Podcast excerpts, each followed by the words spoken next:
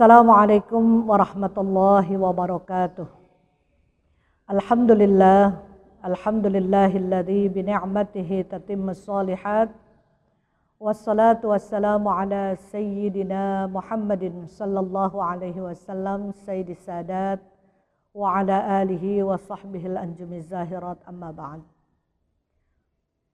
Qala azza man qal fi mahkami tanzilih wa huwa asdaqul qailin. أعوذ بالله من الشيطان الرجيم. بسم الله الرحمن الرحيم. شهر رمضان الذي أنزل فيه القرآن هدى للناس وبينات من الهدى والفرقان. وقال النبي صلى الله عليه وسلم خيركم من تعلم القرآن وعلمه.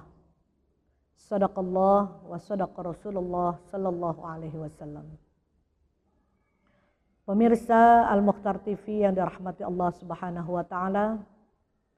Alhamdulillah, puji syukur kita panjatkan kehadirat Allah Subhanahu wa taala. Hari ini kita sudah berada di bulan suci Ramadan.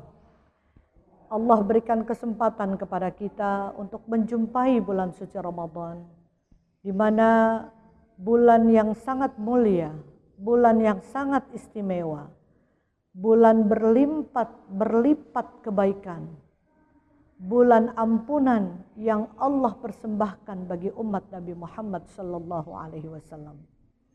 Semoga Allah berikan keberkahan kepada kita semua sehingga mampu menjalankan amalan-amalan yang diwajibkan ataupun yang disunahkan oleh Allah dan Rasulnya di bulan yang mulia ini dan kita keluar dari bulan suci Ramadan nantinya mendapatkan predikat la'allakum tattaqun.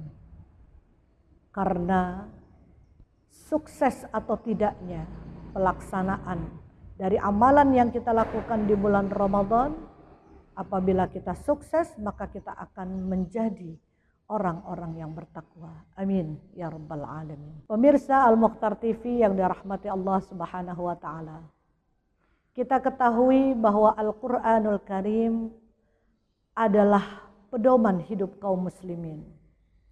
Tuntunan kaum muslimin. Tuntunan kita semua. Al-Quran adalah huda petunjuk, nur cahaya yang menuntun seorang hamba menjalani perjalanan hidupnya di dunia sehingga dia bisa terselamatkan di dunia dan di akhirat. Allah Subhanahu wa taala berfirman dalam Al-Quran, A'udhu billahi minasyaitonir rajim, Bismillahirrahmanirrahim. Alif lam mim, Dalikal kitabu la raiba fihi hudal lil muttaqin. Alif lam mim, itulah Alkitab Al-Quran yang tidak ada keraguan di dalamnya, menjadi petunjuk bagi orang-orang yang bertakwa. Kita ketahui juga bahwa Membaca Al-Quran adalah satu amalan ibadah yang mampu mendatangkan pahala yang sangat besar. Mampu mendatangkan keberkahan hidup yang sangat besar. Bahkan orang yang belajar Al-Quran, ya otomatis dia membaca. Orang yang mengajarkan Al-Quran, otomatis dia membaca. Disebutkan dalam hadis Rasulullah Sallallahu Alaihi Wasallam, khairukum man ta'allamal Qur'an wa 'allamah. Sebaik-baik kamu adalah orang yang membaca Al-Qur'an dan mengamalkannya. Sebaik-baik kamu. Sebaik-baik umat Muhammad, dia tidak akan lepas dari membaca Al-Qur'an. Belajar terus membaca Al-Qur'an dan apabila dia mampu untuk membaca Al-Qur'an, maka dia akan mengajarkan kepada orang-orang yang belum mampu untuk membaca Al-Quran. Sahabat Rasulullah Sallallahu Alaihi Wasallam Ibn Abbas radhiyallahu an beliau mengatakan bahwa Allah menjamin orang yang membaca Al-Quran dan mengamalkan isi Al-Quran ia akan terselamatkan di dunia dan tidak akan mendapatkan kecelakaan di hari kiamat nanti. Namun banyak di antara kita yang belum mampu bahkan enggan untuk membaca Al-Quran. dengan berbagai macam alasan, di antaranya padatnya pekerjaan, bertumpuknya pekerjaan, padatnya aktivitas, dan lain sebagainya. Sehingga hari demi harinya terlewatkan tanpa bibirnya bergetar untuk membaca Al-Quran. Namun tahukah kita bahwa sesungguhnya dengan kita membaca Al-Quran, Allah akan membantu menyelesaikan, mempermudah segala pekerjaan-pekerjaan dan aktivitas-aktivitas kita. Nah, ini yang perlu kita sadari.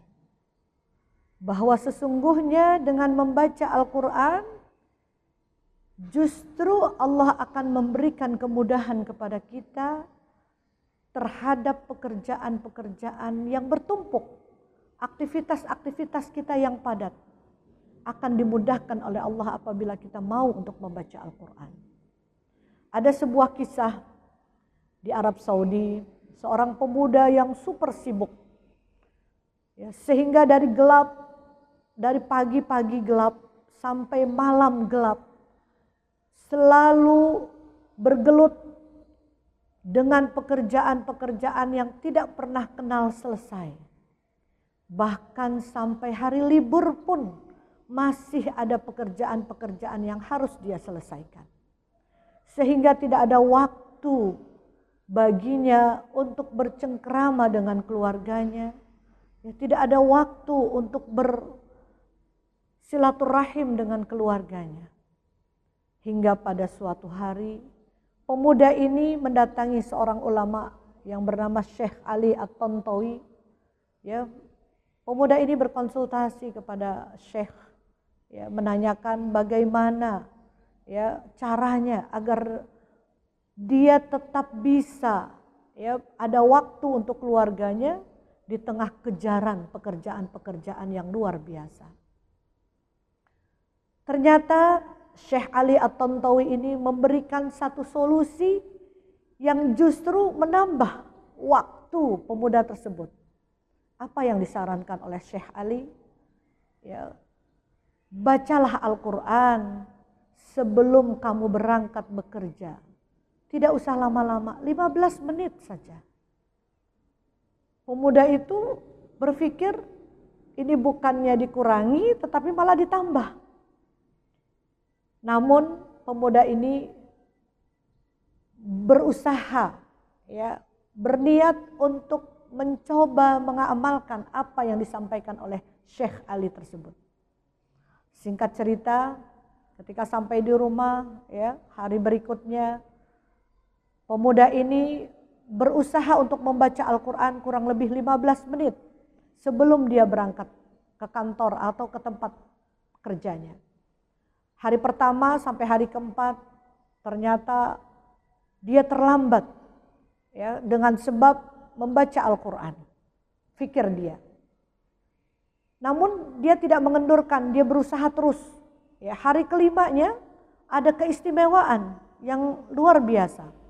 Ternyata dia mampu membaca Al-Quran bukan hanya 15 menit tetapi 30 menit.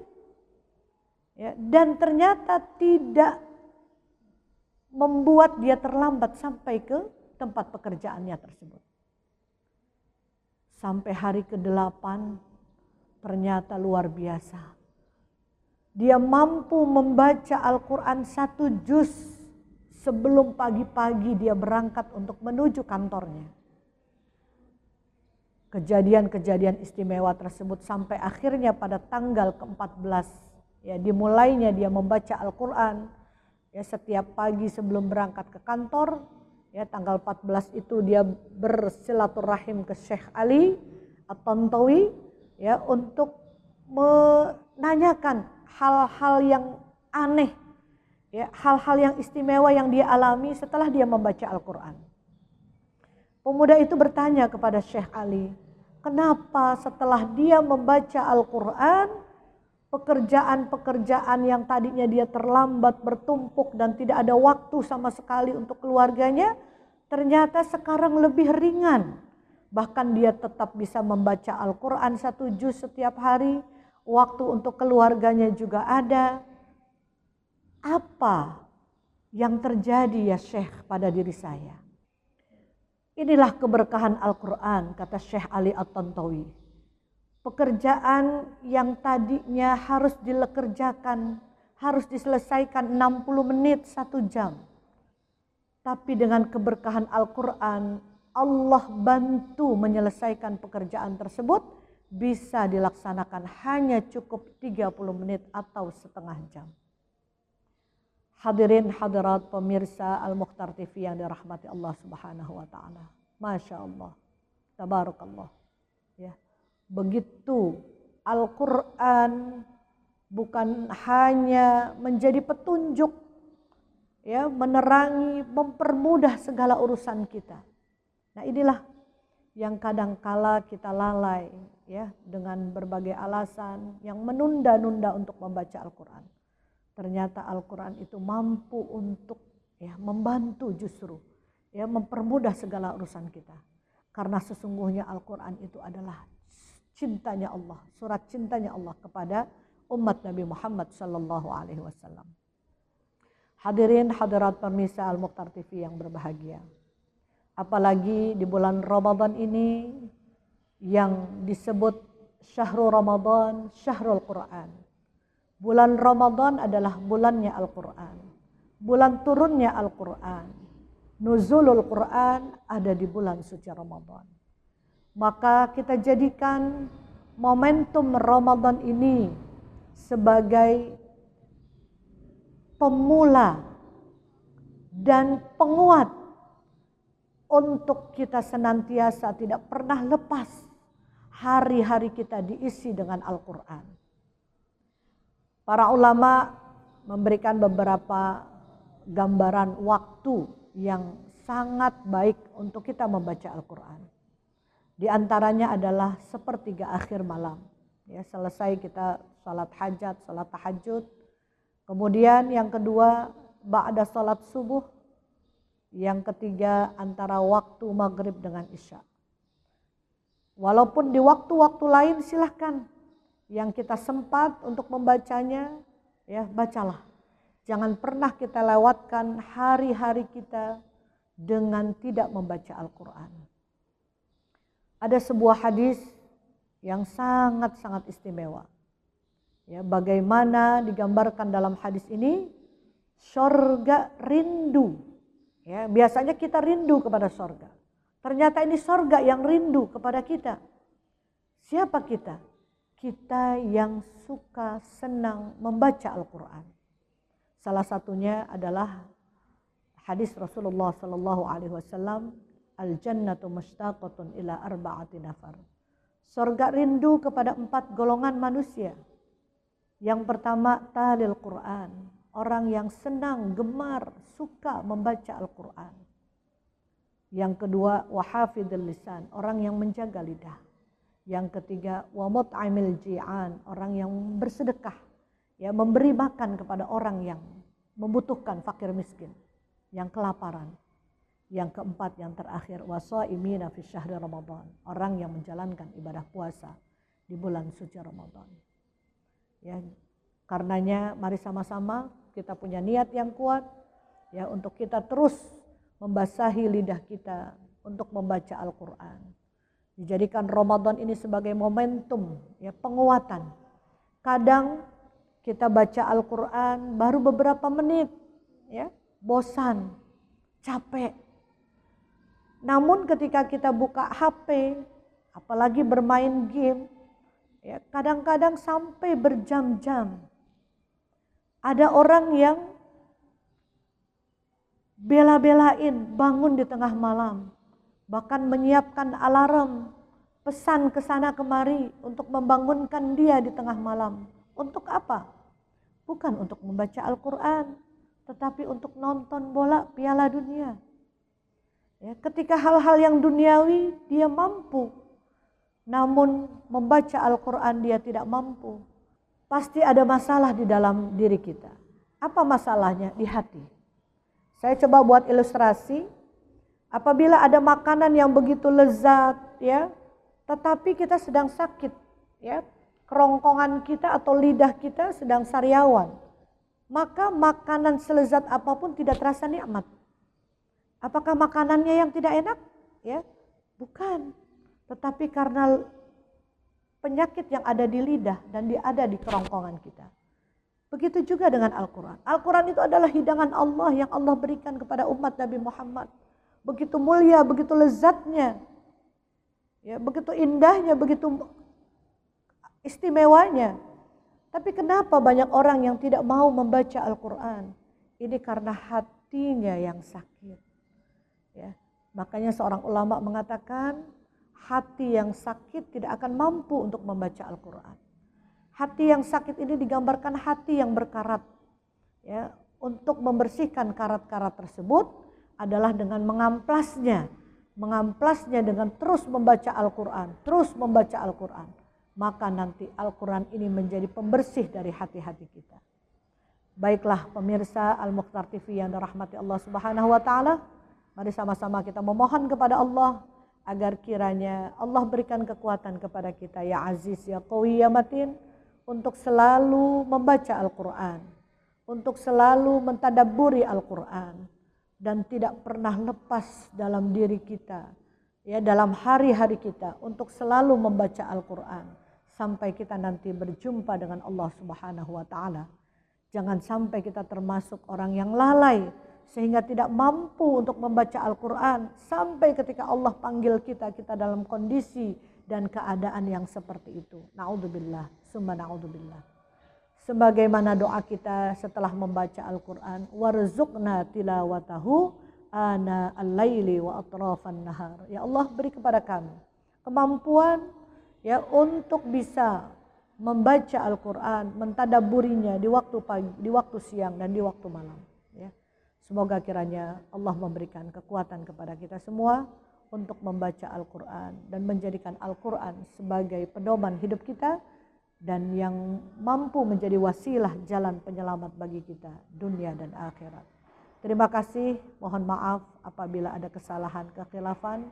Kebenaran itu hanya milik Allah, kekhilafan, kekurangan adalah milik kami selaku insan. Mudah-mudahan ada manfaat yang bisa diambil hadanallah wa iyyakum ajma'in. Wassalamualaikum warahmatullahi wabarakatuh.